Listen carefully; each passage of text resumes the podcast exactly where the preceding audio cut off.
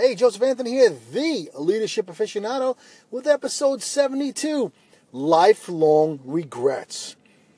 When you are sitting in that rocking chair 20, 30, 40 years from now, what are you going to say that you wish you did or wish you didn't do? Here are 10 mistakes to stop making right now to avoid lifelong regrets. Number one, following someone else's dream. The pain of unfulfilled dreams. The cemeteries are full of them. 20 or 30 or 40 years from now, will it matter that you didn't become the doctor, lawyer, or priest that your parents wanted you to become? Stop living other people's dreams. Your parents, if you're a youngster, or your spouse, if you're a little older, will get over it. Live your own life. Number two, taking your loved ones for granted.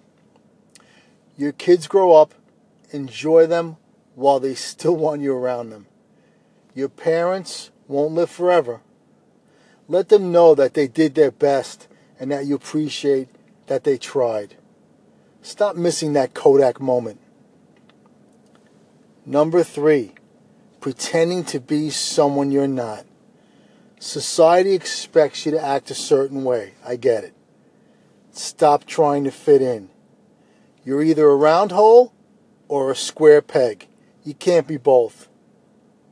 The most admirable people are true to themselves. So do you, boo.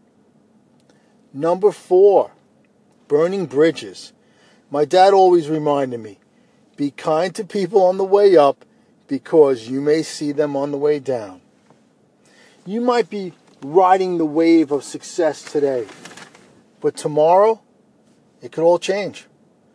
Don't burn the bridges with people who helped you in the past to get to where you are today. You may need them later on in life. And number five, telling lies. Some people are very good at telling lies. Sadly, it's easy for them, and it's become second nature for them. However, they won't realize it until it's too late, when families and relationships have been destroyed. Stop telling lies now. If you continue to lie, it is inevitable that you will regret it later in life. When you are truthful, you will never have to look back with remorse or regret.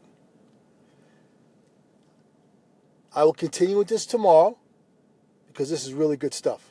Thanks for listening. This is Joseph Anthony, the leadership aficionado, and I will chat with you mañana.